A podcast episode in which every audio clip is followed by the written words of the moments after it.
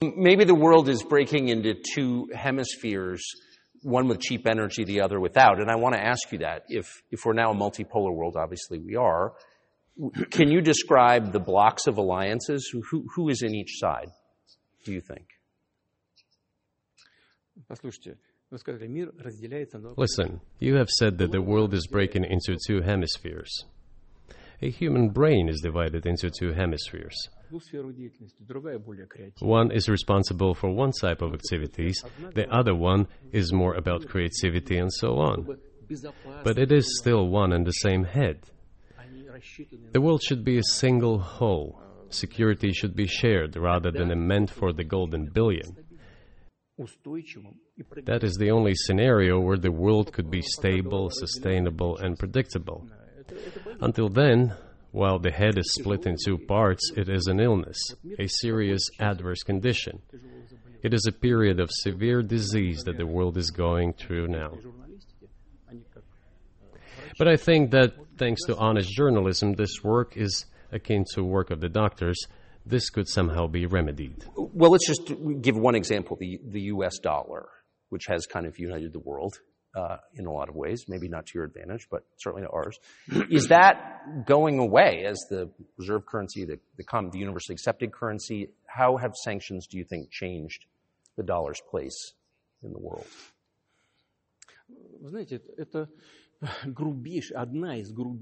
You know, to use the dollar as a tool of foreign policy struggle is one of the biggest strategic mistakes made by the US political leadership.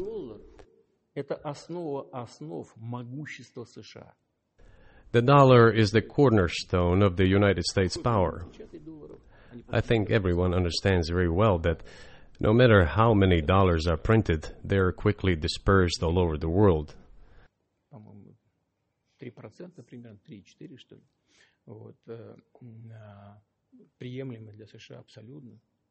Inflation in the United States is minimal. It's about 3 or 3.4%, which is, I think, totally acceptable for the US. But they won't stop printing. What does the debt of $33 trillion tell us about? It is about the emission.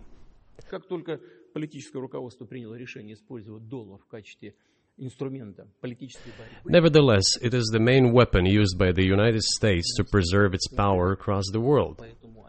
As soon as the political leadership decided to use the US dollar as a tool of political struggle, a blow was dealt to this American power. I would not like to use any strong language, but it is a stupid thing to do and a grave mistake.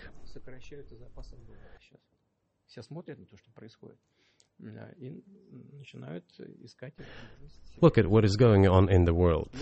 Even the United States allies are now downsizing their dollar reserves. Seeing this, everyone starts looking for ways to protect themselves. But the fact that the United States applies restrictive measures to certain countries, such as placing restrictions on transactions, freezing assets, etc., causes grave concern and sends a signal to the whole world. What did we have here? Until 2022, about 80% of Russian foreign trade transactions were made in US dollars and euros.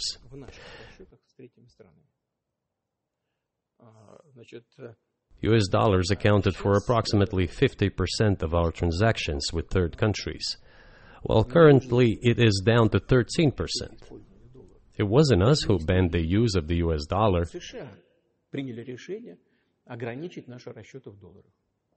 We had no such intention. It was decision of the United States to restrict our transactions in US dollars. I think it is complete foolishness from the point of view of the interests of the United States itself and its taxpayers, as it damages the US economy, undermines the power of the United States across the world. By the way, our transactions in yuan accounted for about 3%. Today, 34% of our transactions are made in rubles and about as much, a little over 34% in yuan. Why did the United States do this? My only guess is self conceit. They probably thought it would lead to full collapse, but nothing collapsed. Moreover, other countries, including oil producers, are thinking of and already accepting payments for oil in yuan.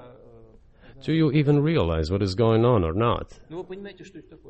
Does anyone in the United States realize this? What are you doing? You are cutting yourself off. All experts say this. Ask any intelligent and thinking person in the United States what the dollar means for the US. But You're killing it with your own hands. I think that's a fa- I, I think that's a fair assessment. The question is what comes next, and maybe you trade one colonial power for another, much less sentimental and forgiving colonial power. I mean, are, is the, the the BRICS, for example, in danger of being completely dominated by the Chinese, the Chinese economy, uh, in a way that's not good for their sovereignty? Do you worry about that? We have heard those boogeyman stories before. It is a boogeyman story. We're neighbors with China. You cannot choose neighbors just as you cannot choose close relatives. We share a border of thousand kilometers with them. This is number one. Second, we have a centuries long history of coexistence. We're used to it. Third, China's foreign policy philosophy is not aggressive. Its idea is to always look for compromise, and we can see that. The next point is as follows. We are always told the same boogeyman story, and here it goes again. Through an euphemistic form, but it is still the same boogeyman story. The cooperation with China keeps increasing. The pace at which China's cooperation with Europe is growing is higher and greater than that of the growth of Chinese Russian cooperation. Ask Europeans, aren't they afraid? They might be, I don't know. But they are still trying to access China's market at all costs, especially now that they are facing economic problems. Chinese businesses are also exploring the European market. Do Chinese businesses have small presence in the United States? Yes, the political decisions are such that they are trying to limit their cooperation with China. It is to your own detriment, Mr. Tucker, that you are limiting cooperation with China. You are hurting yourself. It is a delicate matter, and there are no silver bullet solutions, just as it is with the dollar. So, before introducing any illegitimate sanctions, illegitimate in terms of the Charter of the United Nations, one should think very carefully. For decision makers, this appears to be a problem. So you said a moment ago that the world would be a lot better if it weren't broken into competing alliances, if there was cooperation globally. One of the reasons you don't have that is because the current American administration is dead set against you. Do you think if there were a new administration after Joe Biden that you would be able to reestablish communication with the U.S. government? Or does it not matter who the president is?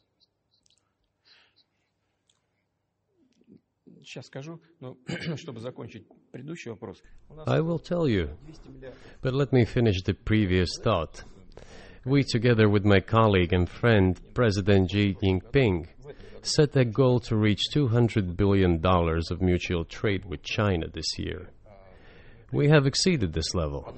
According to our figures, our bilateral trade with China totals already 230 billion, and the Chinese statistics says it is 240 billion dollars. One more important thing. Our trade is well balanced, mutually complementary in high tech, energy, scientific research and development. It is very balanced. As for BRICS, where Russia took over the presidency this year, the BRICS countries are, by and large, developing very rapidly. Look, if memory serves me right, Back in 1992, the share of the G7 countries in the world economy amounted to 47%, whereas in 2022 it was down to, I think, a little over 30%. The BRICS countries accounted for only 16% in 1992, but now their share is greater than that of the G7. It has nothing to do with the events in Ukraine. This is due to the trends of global development and world economy, as I mentioned just now. And this is inevitable. This will keep happening. It is like the rise of the sun. You cannot prevent the sun from rising. You have to adapt to it. How do the United States adapt? With the help of force, sanctions, pressure, bombings, and use of armed forces. This is about self conceit. Your political establishment does not understand that the world is changing under objective circumstances. And in order to preserve your level, even if someone aspires, pardon me, to the level of dominance, you have to make the right decisions in a competent and timely manner. Such brutal actions, including with regard to Russia and, say, other countries, are counterproductive. This is an obvious fact. It has already become evident. You just asked me if another leader comes and changes something. It is not about the leader, it is not about the personality of a particular person. I had a very good relationship with, uh, say, Bush. I know that in the United States, he was portrayed as some kind of a country boy who does not understand much. I assure you that this is not the case. I think he made a lot of mistakes with regard to Russia, too. I told you about 2008 and the decision in Bucharest to open the NATO's doors to for Ukraine and so on. That happened during his presidency. He actually exercised pressure on the Europeans. But in general, on a personal human level, I had a very good relationship with him. He was no worse than any other American or Russian or European politician. I assure you, he understood what he was doing as well as others.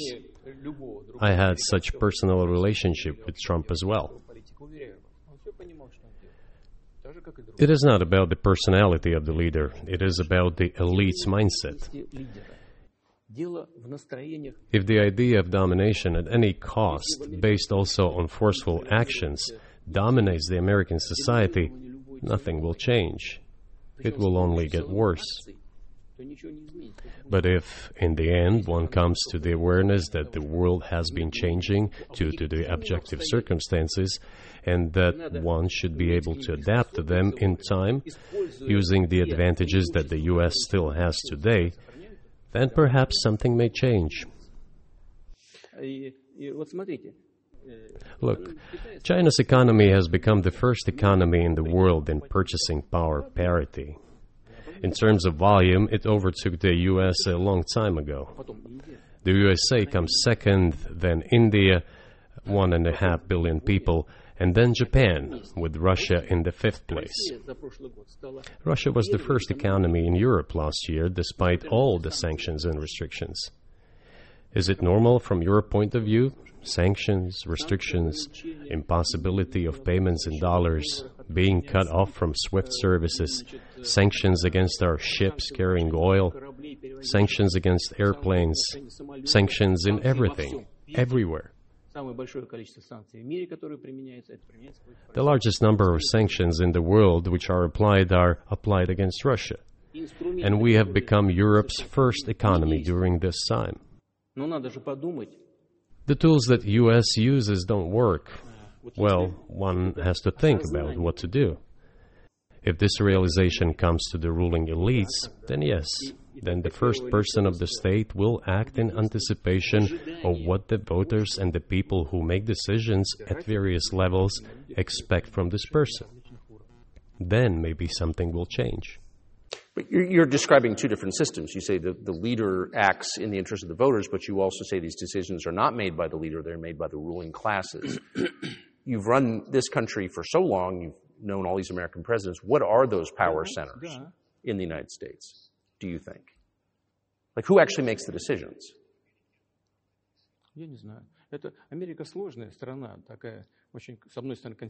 I don't know.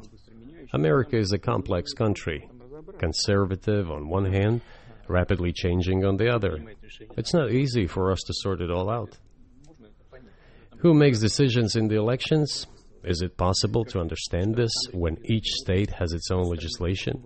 Each state regulates itself?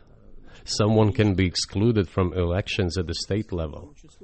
It is a two stage electoral system. It is very difficult for us to understand it. Certainly, there are two parties that are dominant the Republicans and the Democrats. And within this party system, the centers that make decisions, that prepare decisions. Then, look, why, in my opinion, after the collapse of the Soviet Union, such an erroneous, crude, completely unjustified policy of pressure was pursued against Russia? After all, this is a policy of pressure. NATO expansion, support for the separatists in Caucasus, creation of a missile defense system. These are all elements of pressure. Pressure, pressure, pressure.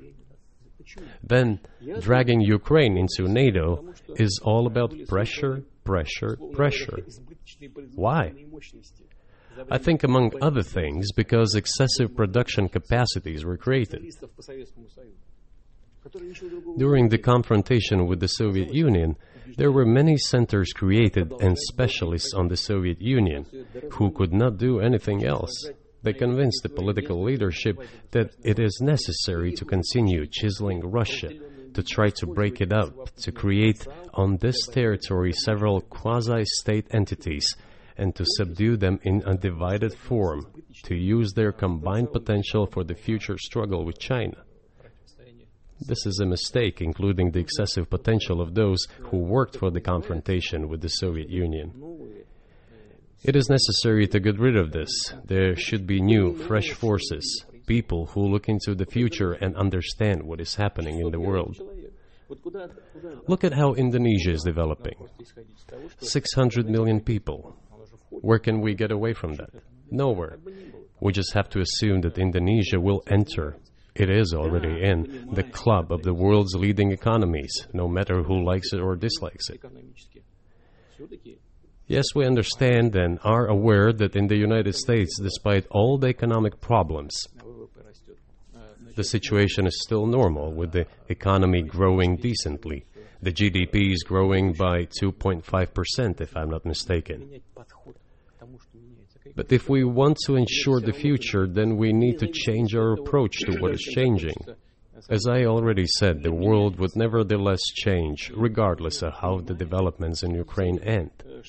The world is changing. In the United States themselves, experts are writing that the United States are nonetheless gradually changing their position in the world. It is your experts who write that. I just read them. The only question is how this would happen painfully and quickly, or gently and gradually. And this is written by people who are not anti American. They simply follow global development trends. That's it. And in order to assess them and change policies, we need people who think, look forward, can analyze and recommend certain decisions at the level of political leaders. I just have to ask you've said clearly that NATO expansion eastward is a violation of the promise you all were made in 1990. It, it's a threat to your country. Right before you sent troops into Ukraine, the Vice President of the United States went to the Munich Security Conference and encouraged the President of Ukraine to join NATO. Do you think that was an effort to provoke you into military action? Мы просто, я еще раз повторяю, мы многократно, многократно предлагали... I repeat once again, we have repeatedly, repeatedly proposed to seek a solution to the problems that arose in Ukraine after 2014 coup d'etat through peaceful means. But no one listened to us. And moreover, the Ukrainian leaders who were under the complete U.S. control suddenly declared that they would not comply with the Minsk agreements they disliked everything there and continued military activity in that territory.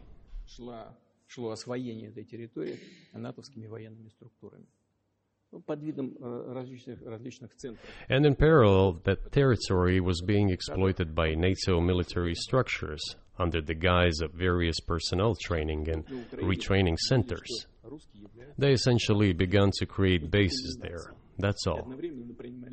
Ukraine announced that the Russians were a non titular nationality while passing the laws that limit the rights of non titular nationalities in Ukraine. Ukraine, having received all these southeastern territories as a gift from the Russian people, suddenly announced that the Russians were a non titular nationality in that territory. Is that normal? All this put together led to the decision to end the war that neo Nazis started in Ukraine in 2014. Do you, do you think Zelensky has the freedom to negotiate a settlement to this conflict?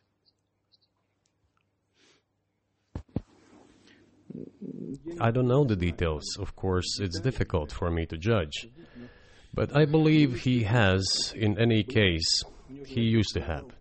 His father fought against the fascists, Nazis, during World War II. I once talked to him about this. I said, Volodya, what are you doing? Why are you supporting neo Nazis in Ukraine today while your father fought against fascism? He was a frontline soldier. I will not tell you what he answered. This is a separate topic, and I think it's incorrect for me to do so.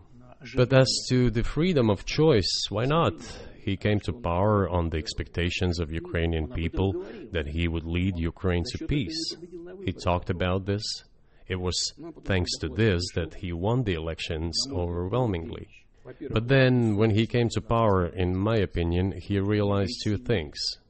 Firstly, it is better not to clash with neo Nazis and nationalists because they are aggressive and very active. You can expect anything from them. And secondly, the US led West supports them and will always support those who antagonize with Russia. It is beneficial and safe. So he took the relevant position despite promising his people to end the war in Ukraine.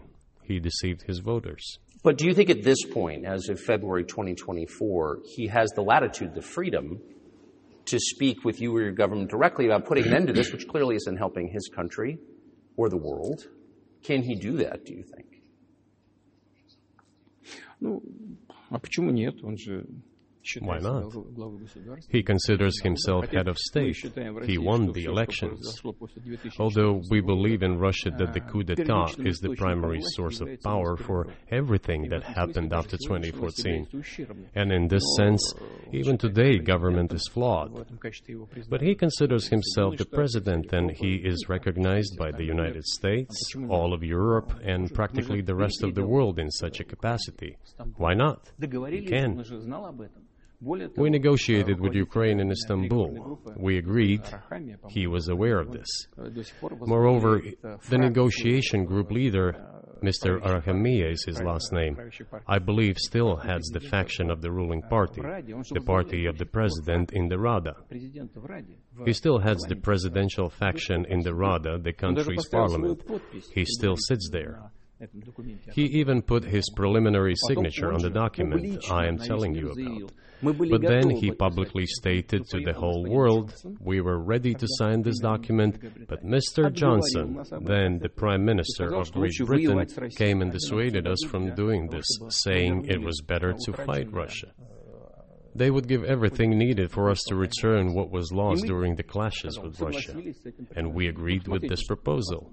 Look, his statement has been published. He said it publicly. Can they return to this or not? The question is, do they want it or not? Further on, President Ukraine issued a decree prohibiting negotiations with us. Let him cancel that decree, and that's it. We have never refused negotiations, indeed. We hear all the time, is Russia ready? Yes, we have not refused. It was them who publicly refused. Well, let him cancel his decree and enter into negotiations. We have never refused. And the fact that they obeyed the demand or persuasion of Mr. Johnson, the former Prime Minister of Great Britain, seems ridiculous and very sad to me. Because, as Mr. Arakhamia put it, we could have stopped those hostilities with war a year and a half ago already. И мы от этого отказались. But the British persuaded us and we refused this. Война продолжается. Where is Mr. Johnson now? And the war continues. That's a good question. Where do you think he is, and why did he do that? Да хрен. Хрен его знает. Зачем это, если я не понимаю. Общая Hell установка была. knows. Почему-то I don't всем understand it сложилось myself. иллюзия, Что Россию можно победить на поле. боя. There was a general starting point. For some reason, Everyone had the illusion that Russia could be defeated on the battlefield. Because of arrogance, because of a pure heart, but not because of a great mind. You've described uh, the connection between Russia and Ukraine. You've described Russia itself a couple of times as orthodox. That's central to your understanding of Russia. You've said you're orthodox. What does that mean in, for you? You're a Christian leader by your own description. So, what effect does that have on you? Uh, um, you know, as I already mentioned, in 988, Prince Vladimir himself was baptized following the example of his grandmother, Princess Olga then he baptized his squad. And then, gradually, over the course of several years, he baptized all the Rus. It was a lengthy process, from pagans to Christians. It took many years. But in the end, this orthodoxy, Eastern Christianity, deeply rooted itself in the consciousness of the Russian people. When Russia expanded and absorbed other nations who profess Islam, Buddhism, and Judaism, Russia has always been very loyal to those people who profess other religions. This is her strength. This is absolutely clear. And the fact is that the main postulates, main values are very similar, not to say the same, in all world religions I've just mentioned, and which are the traditional religions of the Russian Federation, Russia. By the way, Russian authorities were always very careful about the culture and religion of those people who came into the Russian Empire. This, in my opinion, forms the basis of both security and stability of the Russian statehood. All the peoples inhabiting Russia basically consider it their motherhood. If, say, people move over to you or to Europe from Latin America, an even clearer and more understandable example, people come, but yet they have come to you or to European countries from their historical homeland. And people who profess different religions in Russia consider Russia their motherland. They have no other motherland. We are together. This is one big family. And our traditional values are very similar. I've just mentioned one big family, but everyone has his, her own family. And this is the basis of our society. And if we say that the motherland and the family are specifically connected with each other, it is indeed the case, since it is impossible to ensure a normal future for our children and our families unless we ensure a normal, sustainable future for the entire country, for the motherland. That is why patriotic sentiment is so strong in Russia. Так, на- у- But can I, утвердился can I say патриоти- that патриотизм. the, the one way in which the religions are different is that Christianity is specifically a nonviolent religion. Jesus says, turn the other cheek, don't kill. How can a leader who has to kill, of any country, how can a leader be a Christian? How do you reconcile that to yourself?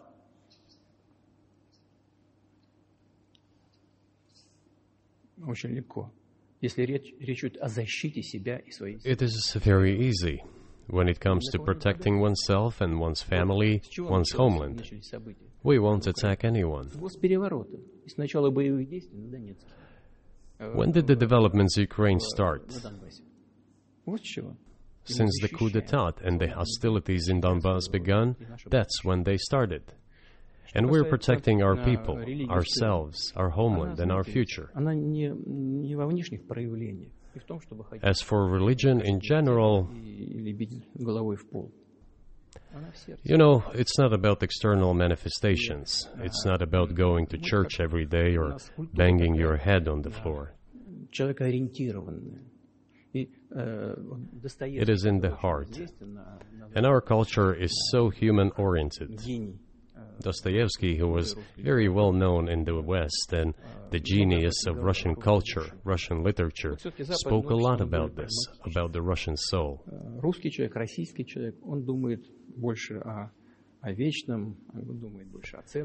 After all, Western society is more pragmatic.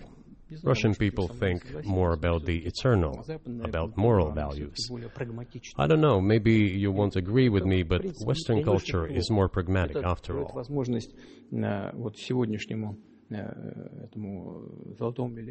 I'm not saying this is bad. It makes it possible for today's golden billion to achieve good success in production, even in science and so on.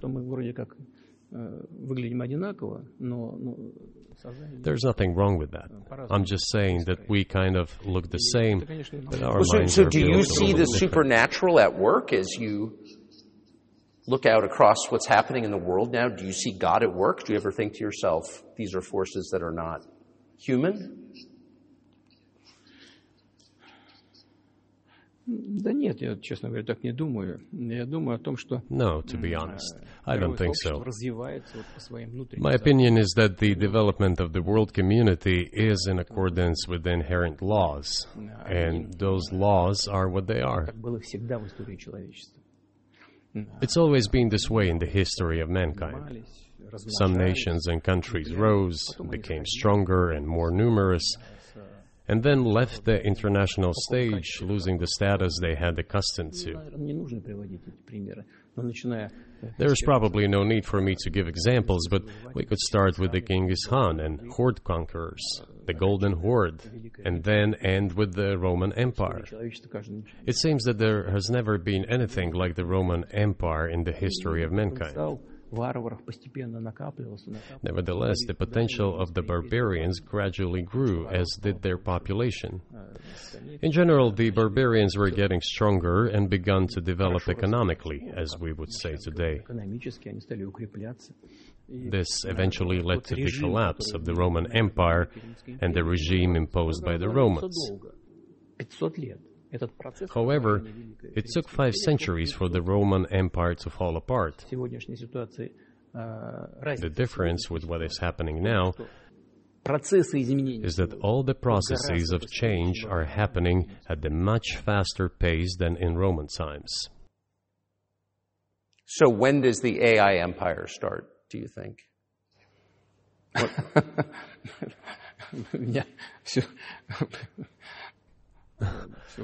You're asking increasingly more complicated questions. To answer them, you need to be an expert in big numbers, big data, and AI. Mankind is currently facing many threats. Due to the genetic researches, it is now possible to create a superhuman, a specialized human being, a genetically engineered athlete, scientist, military man, there are reports that Elon Musk has already had a chip implanted in the human brain in the USA. What do you think of that? Well, I think there's no stopping Elon Musk. He will do as he sees fit. Nevertheless, you need to find some common ground with him, search for ways to persuade him. как-то договариваться. I think he's a smart person. I truly believe he is. Э, Нужно So you need to reach an agreement with him because this process needs to be formalized and subjected to certain rules. того, что будет происходить с ним по- э, в связи с развитием вот этих новейших исследований и технологий в генетике, либо Humanity has to consider what is going to happen due to the newest development in genetics поэтому or in AI.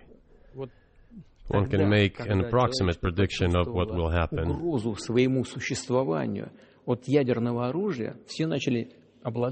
Once mankind felt an existential threat coming from nuclear weapons, all nuclear nations began to come to terms with one another since they realized the negligent use of nuclear weaponry could drive humanity to extinction.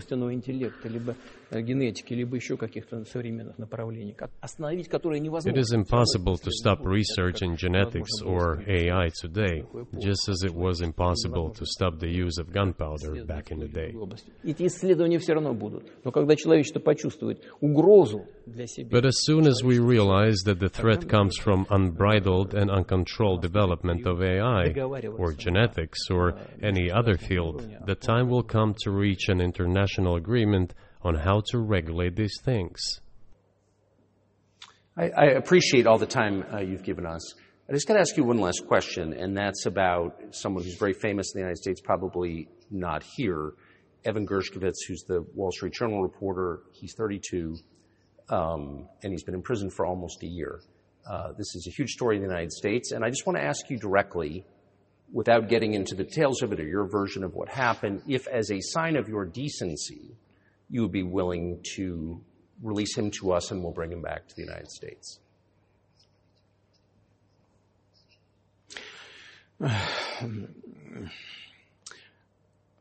Мы столько сделали жестов доброй воли, что, мне кажется, мы исчерпали все лимиты. We have done so many gestures of goodwill out of decency that I think we have run out of them. Ни разу не ответил. Но we have never seen anyone reciprocate to us in a similar manner. However, in theory, we can say that we do not rule out that we can do that. If our partners take reciprocal steps. When I talk about the partners, I first of all refer to special services. Special services are in contact with one another. They are talking about the matter in question. There is no taboo to settle this issue. We are willing to solve it. But there are certain terms being discussed via special services channels. I believe an agreement can be reached. So typically, I mean, this stuff has happened for obviously centuries. One country catches another spy within its borders, it trades it for one of its own intel guys in another country. I think what makes, and it's not my business, but what makes this difference is the guy's obviously not a spy, he's a kid. And maybe he was breaking your law in some way, but he's not a super spy, and everybody knows that. And he's being held hostage in exchange, which is true. With respect, it's true, and everyone knows it's true. So maybe he's in a different category maybe it's not fair to ask for you know somebody else in exchange for letting him out. Maybe it degrades Russia to do that. Вы знаете, ну, можно как угодно говорить, что такое шпион, что не шпион. You know, you can give different interpretations to what constitutes a spy, but there are certain things provided by law. if person gets secret information and does that in conspiratorial manner, then this is qualified as espionage. And that is exactly what he was doing. He was receiving classified, confidential information, and he did it covertly. Maybe he did that out of carelessness or his own initiative.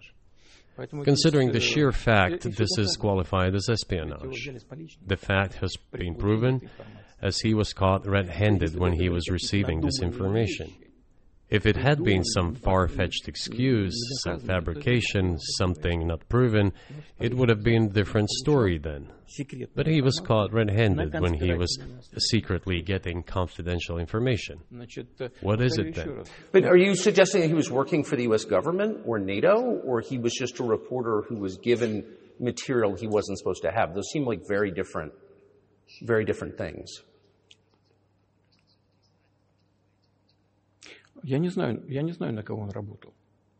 I don't know who he was working for, but I would like to reiterate that getting classified information in secret is called espionage, and he was working for the U.S. Special Services, some other agencies. I don't think he was working for Monaco, as Monaco is hardly interested in getting that information. It is up to special services to come to an agreement. Some groundwork has been laid. There are people who, in our view, are not connected with special services. Let me tell you a story about a person serving a sentence in an allied country of the U.S. That person, due to patriotic sentiments, eliminated a bandit in one of the European capitals. During the events in the Caucasus, do you know what he was doing? I don't want to say that, but I will do it anyway. He was laying our soldiers, taken prisoner, on the road and then drove his car over their heads. What kind of person is that? Can he even be called human? But there was a patriot who eliminated him in one of the European capitals. Whether he did it of his own volition or not, that is a different question. Yeah, but Evan Gershkovich did that. I mean, that's a completely different. I mean, I mean, this is a 32-year-old like newspaper reporter. He committed something different. He's not just a journalist. I reiterate, he's a journalist who was secretly getting confidential information. Yes, it is different, but still, I'm talking about other people who are essentially controlled by the US authorities, wherever they are serving a sentence. There is an ongoing dialogue between the special services. This has to be resolved in a calm, responsible, and professional manner. They are keeping in touch, so let them do their work. I do not rule out that the person you refer to, Mr. Gershkovich, may return to his motherland. By the end of the day, it does not make any sense to keep him in prison in Russia. We want the U.S. Special Services to think about how they can contribute to achieving the goals our Special Services are pursuing. We are ready to talk. Moreover, the talks are underway. And there have been many successful examples of these talks crowned with success. Probably this is going to be crowned with success as well. But we have to come to an agreement. I hope you let them out. Mr. President, thank you. I also want him to return to his homeland at last. I'm absolutely sincere. But let me say once again, the dialogue continues. The more public we render things of this nature, the more difficult it becomes to resolve them everything has to be done in calm manner. I wonder if that's I wonder if that's, true with the, with the war though. Also, I mean, I just want to. I guess I want to ask one more question, which is, and maybe you don't want to say so for strategic reasons, but are you worried that what's happening in Ukraine could lead to something much larger and much more horrible? And how motivated are you just to call the U.S. government and say, let's come to terms?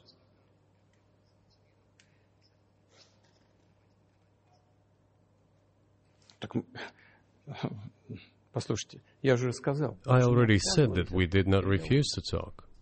We are willing to negotiate.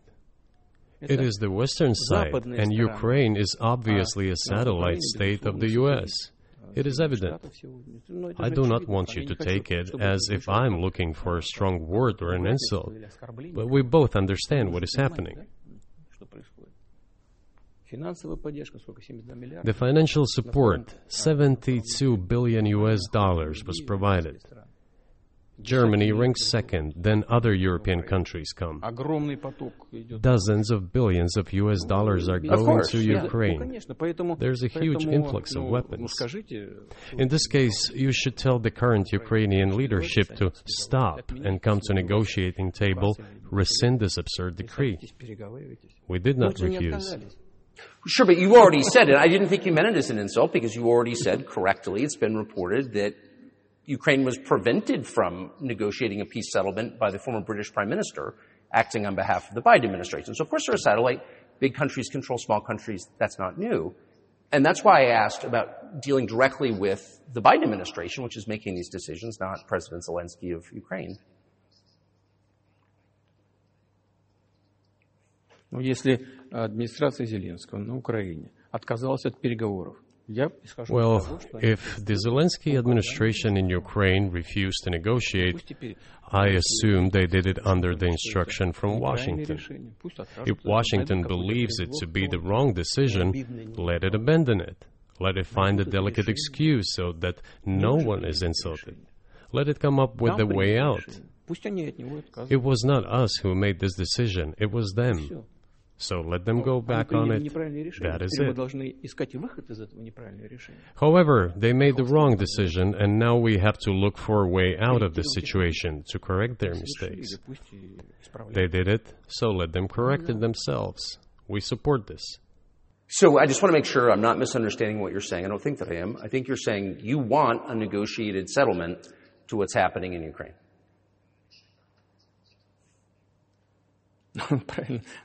Right.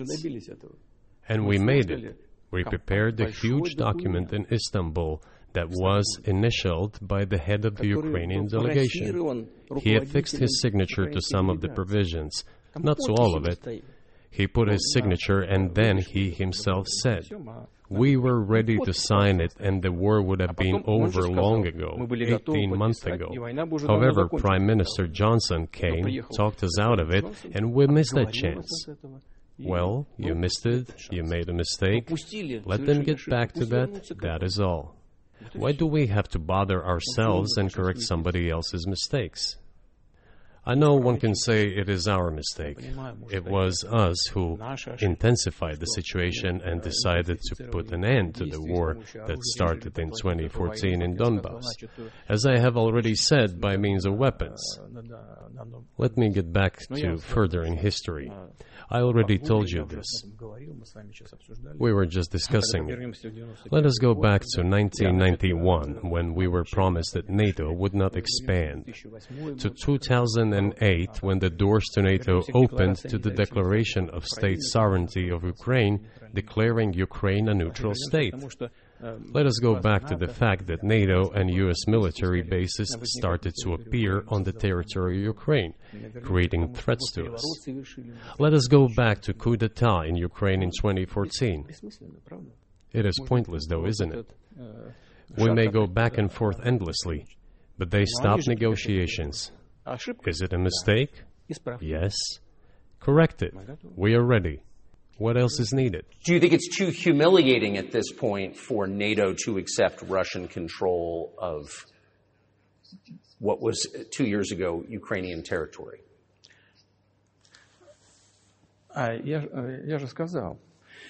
I said, uh, let them think how to do it with dignity.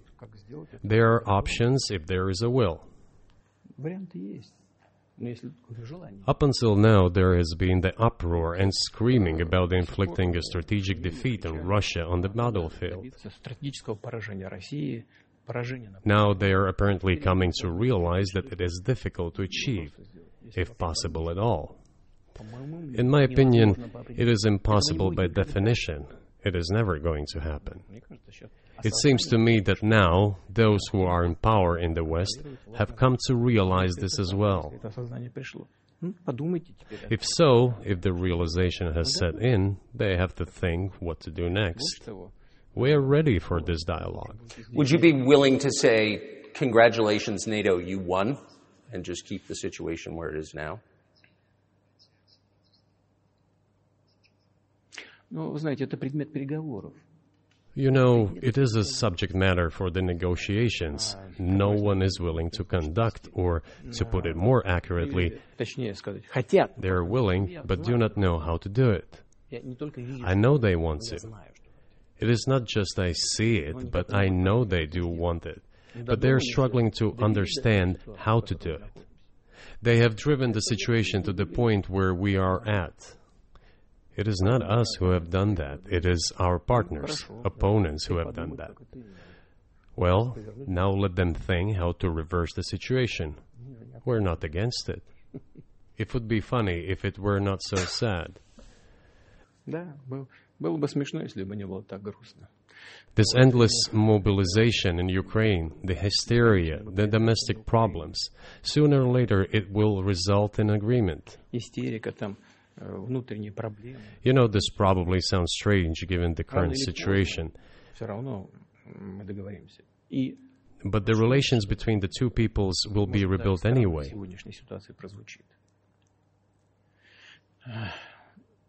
It will take a lot of time, but they will heal. I'll give you very unusual examples Совсем приведу вам не- необычный пример. There is a combat encounter on the battlefield. Here's a specific example. Ukrainian soldiers got encircled. This is an example from real life. Украинская Our soldiers were shouting to them, There is no chance. Surrender yourselves. Come out and you will be alive.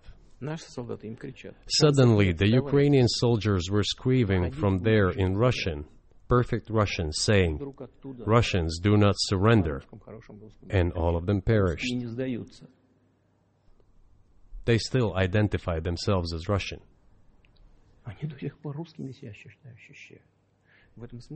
What is happening is, to a certain extent, an element of a civil war. Everyone in the West thinks that the Russian people have been split by hostilities forever. No, they will be reunited. The unity is still there. Why are the Ukrainian authorities dismantling the Ukrainian Orthodox Church? Because it brings together not only the territory, it brings together our souls. No one will be able to separate the soul.